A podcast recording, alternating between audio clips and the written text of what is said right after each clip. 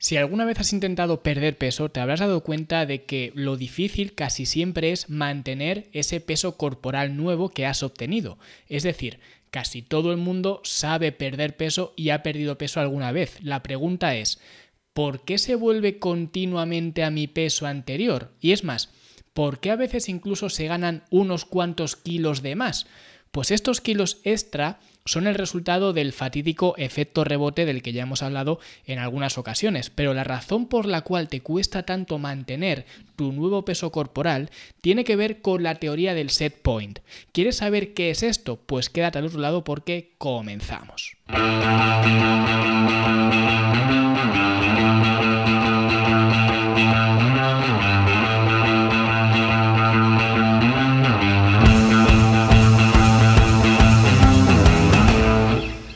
Yo digo que la pérdida de peso es como una montaña rusa y no me refiero a los kilos en la báscula, me refiero a las sensaciones de estar arriba o de estar abajo, porque siempre que empiezas a perder peso te encuentras muy bien y muy animado, muy animada y esto es lo que yo llamo la luna de miel de la pérdida de peso, una luna de miel que viene alimentada por la falsa motivación que te da la báscula cuando ves que efectivamente el número que aparece va bajando, esto te anima a seguir.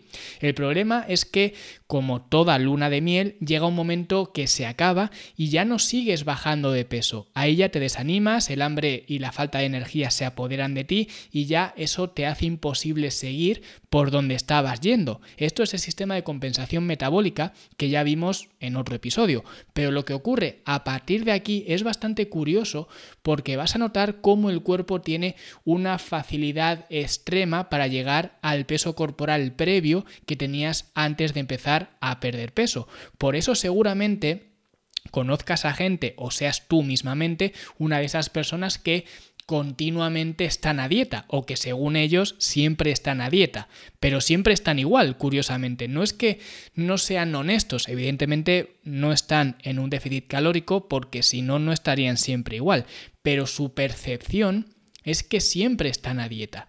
Y bajan unos cuantos kilos, luego los vuelven a subir, luego los vuelven a bajar y esto lo estoy viendo mucho, bueno, lo he visto siempre, pero sobre todo ahora, por mi franja de edad, que muchos amigos y conocidos pues se van casando y todo el mundo hace unas preparaciones para las bodas que ni para el Mister Olimpia sobre todo los más allegados a los novios, pues evidentemente los propios novios, los padrinos, madrinas, damas de honor, los tíos de los novios, los hermanos, etcétera, ¿vale? Y todos, sin excepción, cuando se plantean perder peso para una boda, para algo tan, digamos, superficial como una boda, todos los que se plantean perder peso consiguen perder peso para el día de la boda.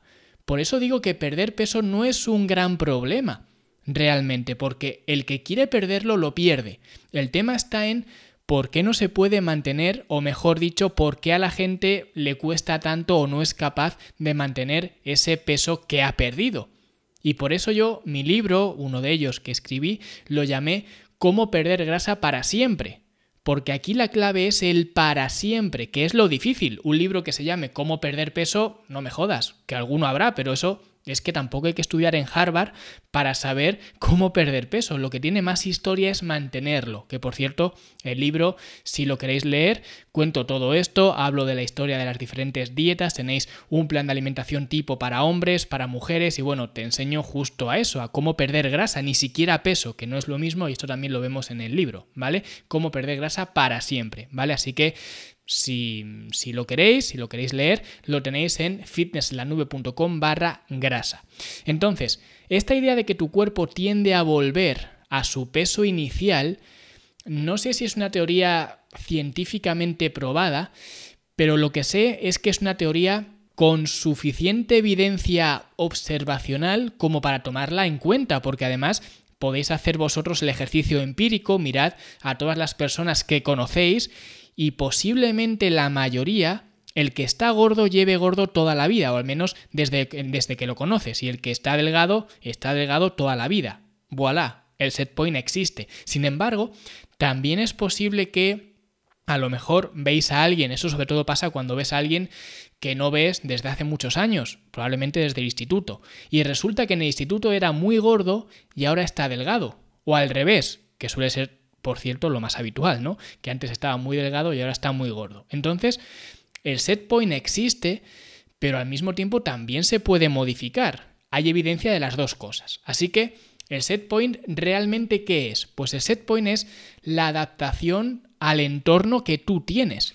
Y esto no es una sorpresa para nadie, que el cuerpo se debe adaptar en todas las circunstancias, principalmente para permitirte sobrevivir, porque el cuerpo es una máquina de supervivencia. Por ejemplo, un fumador, una persona que esté habituada a fumar tabaco, va a tener una adaptación al tabaco, que se va a manifestar de diferentes formas o diferentes comportamientos dentro del cuerpo. Probablemente un fumador sea también muy consumidor de café o de cafeína en general, porque el cuerpo busca eliminar ese veneno que le estás metiendo y la cafeína sirve para acelerar estos procesos metabólicos, ¿vale? También vas a generar mucho, mucho moco, mucha mucosidad para proteger las vías respiratorias y los pulmones, ¿vale? Incluso de forma endógena tendrás una aceleración del metabolismo, ¿vale? Ese aumento de la tasa metabólica basal para eliminar esas toxinas. ¿Vale? Por eso hay gente que cuando deja de fumar engorda mucho y en ocasiones es porque comen más para buscar un sustituto del tabaco, ¿vale? Pues en lugar de fumarme un cigarrillo,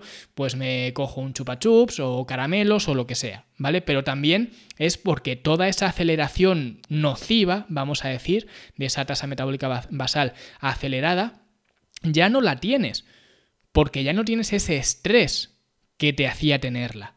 Y además la nicotina tiene también efectos eh, similares a la adrenalina, con lo cual tampoco la tienes ahora que ya has dejado el tabaco. Con lo que incluso comiendo lo mismo es posible que engordes. Hay gente que dice que esto no es así, que si engordas es porque estás comiendo mucho más y todo esto. Y tiene parte de razón la gente que dice esto. Pero también es verdad que cuando estás renunciando a ese estrés, el cuerpo ya no tiene esa necesidad de adaptarse. ¿Vale? Es decir, el cuerpo hace ajustes para mantenerte vivo según el entorno que tú le brindes. Por eso soy tan pesado con el tema del entorno, porque eso es lo que hace reaccionar al cuerpo. Pues esto es lo que pasa con el set point, es una adaptación. Y como en este ejemplo, ¿cómo hemos evitado la adaptación que venía del tabaco? Pues eliminando el tabaco, eliminando ese estrés.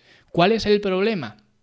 Que el cuerpo humano tiene mucha facilidad para alcanzar un set point alto, porque como he dicho antes, es una máquina de supervivencia. Y un set point alto equivale a más almacenamiento de recursos para una emergencia. Es decir, al final, si tu cuerpo está acostumbrado a estar en 90 kilos, va a preferir estar en 90 kilos que en 80 porque en 90 kilos tiene muchos más recursos a su alcance en el caso de que hubiera alguna emergencia. Entonces, adaptar al cuerpo aumentar el set point es relativamente más fácil ¿vale? Lo difícil es bajarlo. Modificarlo en sí es generalmente difícil, ¿vale? Porque estás obligando al cuerpo a adaptarse en una dirección u otra. Pero normalmente para arriba es más fácil, sencillamente por eso, porque el cuerpo lo pilla de mejor agrado, podamos decir. ¿Ok? Y ya hemos visto que modificar ese set point es posible, porque no deja de ser una adaptación, y de hecho todos conocemos a alguien que lo ha conseguido modificar al alza seguro y posiblemente también a la baja. De hecho, en mi programa de coaching, cuando alguien nuevo viene y rellena ese cuestionario interminable para darme toda su información y por tanto poder trazar el plan correspondiente según esa persona, pues una de las preguntas que le hago a la persona o que tiene que hacer en ese formulario es que identifique su tipo de cuerpo, ¿vale? Son tres respuestas posibles, A, B o C, y son las imágenes típicas de una persona más delgadita, otro más gordo y otro que está entre medias de los dos, ¿vale? Los clásicos ectomorfos, mesomorfos y endomorfos, ¿vale? Aunque no me gusta usar mucho estos términos porque no es algo real y porque también hay gente que no sabrá ni lo que significa esto, pero bueno, el delgadito, el gordo y el que está entre medias, ¿vale? Y la gente muchas veces marca el gordo pero luego cuando yo los veo, las veo a las mujeres o a los hombres, generalmente suelen ser las mujeres, todo se ha dicho, pues cuando las veo en las fotos veo que realmente no se corresponde cómo está esa persona realmente, ¿vale? Cómo se ve en la fotografía con cómo se ve esa persona a sí misma realmente. ¿Vale? Hay gente que tiene esta especie de dismorfia corporal, que se ven más gordos de lo que realmente están, ¿vale? Pero la gente que marca gordo y está gorda realmente, si al cabo de un año, por ejemplo, un año trabajando o durante mucho tiempo, eh, esa persona ya ha estado suficientemente ah, con suficiente trabajo, me refiero, y ha perdido bastante grasa corporal, si ha pasado ese tiempo prudencial y le haces de nuevo esa pregunta, ahora te marcan ya no el que está gordo, te marcan el del medio, porque es realmente como se ven. ¿Vale? Cuando una persona, digamos, no tiene esa dismorfia que he mencionado antes, que según se ve en el espejo es capaz de plasmarlo o al menos aproximarse en una de esas tres opciones, la A, la B o la C, cuando una persona está gorda y se marca pues eh, la, digamos, la imagen más gordo, luego cuando esa persona pierde el suficientemente, el suficiente peso durante suficiente tiempo, le vuelves a hacer la pregunta y ya no marcan el gordo, ya marcan el del medio, porque es realmente como se ven, ¿vale? Tanto a nivel objetivo como subjetivo. Es decir, han cambiado su set point y la forma en la que ellos se ven. ¿Por qué digo esto? Porque el problema, y de hecho esto lo podéis hacer, ya digo, es a nivel anecdótico, pero lo podéis hacer, el problema es que una persona gorda, aunque esté a dieta, si tú le haces esa pregunta de identifícate con uno de estos tres cuerpos, el A, el B o el C, aunque hayan perdido 10 kilos con respecto a cómo estaban hace dos meses o el tiempo que sea, te van a marcar el gordo, aunque hayan perdido X kilos. ¿Por qué? Porque dentro de tres meses los habrán vuelto a coger esos 10 kilos. Y porque esto ya les ha pasado más veces, con lo cual siempre se ven como el gordo, con lo que su set point siempre está alto. Solo es cuando ha pasado suficiente tiempo con esa pérdida de peso, cuando tú te autopercibes ya con el set point más bajo. Pero si no, aunque esa persona haya perdido peso y a lo mejor en el espejo ya podrías ver que esa persona se tendría que identificar con una persona más delgada que antes, no se identifica así. ¿Por qué? Porque lleva toda la vida subiendo y bajando de peso, con lo cual siempre está con un set point alto que es como se autopercibe. Y ya digo, esto no es muy científico, pero me parece curioso que con los clientes que lo he hecho pasa así, con los que llevo más tiempo trabajando, claro, que son los que evidentemente consiguen más progreso porque están más tiempo, evidentemente. En dos meses puedes bajar de peso, pero tu percepción, la percepción de tu cuerpo va a ser prácticamente la misma. ¿Vale? Porque no hay suficiente tiempo. Pero bueno, esto es salir un poco del, tema. De todas formas, ya que lo estoy comentando, si queréis voy a abrir durante este septiembre, este mes de septiembre, voy a abrir algunas plazas ahora en el programa de coaching, ¿vale? Así que quien quiera solicitar plaza puede ir a fitnesslanube.com barra coaching, ¿ok? Entonces... Hablábamos del estrés que suponía el tabaco, por ejemplo, para que el cuerpo tuviera que adaptarse. Y el set point, como hemos visto, también es otra adaptación al estrés. ¿A qué estrés? Pues, ¿qué es lo que hace la gente cuando quiere perder peso? Un ejercicio extenuante, por tanto, eso es un estrés, es un estrés físico, el cuerpo se va a adaptar a ese estrés gastando menos energía en el día a día y en esa actividad física en concreto, porque el cuerpo lo que busca es volver al set point de donde parte. ¿Vale? Eso es lo primero que hace la gente, el ejercicio salvaje, luego también, por supuesto, acompañado con una dieta salvaje, con lo que esto también es un estrés físico y mental, porque el cuerpo empieza a querer esa comida que antes le dabas y ya no le das. Yo cuando, por ejemplo, hice la fase de volumen, esta última que me puse bastante gordo, ¿vale? Digamos, eh, medio a propósito, por así decirlo, cuando hice esta fase de volumen y luego hice la fase de pérdida de grasa que la estuve documentando en, en YouTube, pues durante las últimas fases, digamos, o etapas de la fase de volumen, me acostumbré a comer cacahuetes como si fuera un elefante, para poder subir de peso, porque mi set point ya me tiraba hacia abajo. Y luego cuando hice la fase de perder grasa, me costaba mucho el no comer cacahuetes, porque mi cuerpo me los pedía. ¿Qué es lo que le pasa a la gente con el dulce o con cualquier otra cosa? ¿Vale? Con el azúcar mismamente, que la gente dice ahora que es adictivo y demás. No, no es que sea como tal adictivo. Lo que es adictivo es tu comportamiento con esa sustancia. Y esto pasa con cualquier alimento y con cualquier cosa. A mí, de hecho, me pasaba con los cacahuetes y no son bollicaos, es decir, no tienen azúcar, no es azúcar. Por tanto, se puede decir entonces que la grasa es adictiva, que es lo que el porcentaje mayoritario de los cacahuetes. ¿Es adictiva la grasa? No.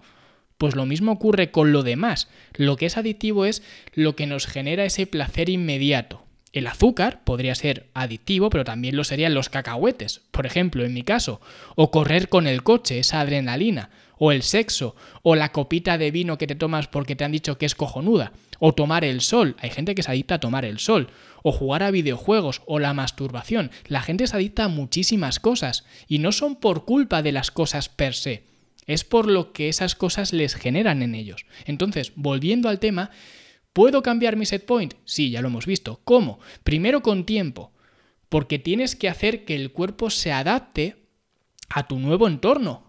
Y esto entra en conflicto con lo que hemos visto antes, que es lo que suele hacer la gente para perder peso que es ejercicio extenuante y dietas salvajes. Esto no se puede sostener en el tiempo, con lo que no va a poder haber adaptación. Si no hay suficiente tiempo, pues el cuerpo va a tirar hacia arriba. Por eso cuando escribí el libro, el de cómo perder grasa para siempre, no puse para una boda ni para unas vacaciones, fue para siempre, porque eso requiere tiempo. Y lo siguiente que hace falta es tener un cierto grado de periodización nutricional, que esto es algo que vemos dentro de la academia, hay un módulo solamente hablando de esto, de periodización nutricional, porque es muy importante, porque ya hemos visto que el ejercicio y la dieta son fuentes de estrés, especialmente cuando se llevan al límite. Por tanto, el cuerpo se va a tener que adaptar a ese estrés durante un tiempo, pero cuando ya no puedas más, volverás al estado inicial, ¿vale? Que es esa subida de peso, ese efecto rebote y volver a set point inicial. Entonces, aquí es donde se pueden meter o bien estrategias como los diet breaks, eh, fases de mantenimiento, uh, refits, ¿vale? O los famosos días trampa, ¿vale? Que personalmente, y esto lo vemos dentro de la academia, los diet breaks no me gustan demasiado. Las fases de mantenimiento, que son básicamente lo mismo que, que los diet breaks, pero más largas, tampoco es que me entusiasmen mucho.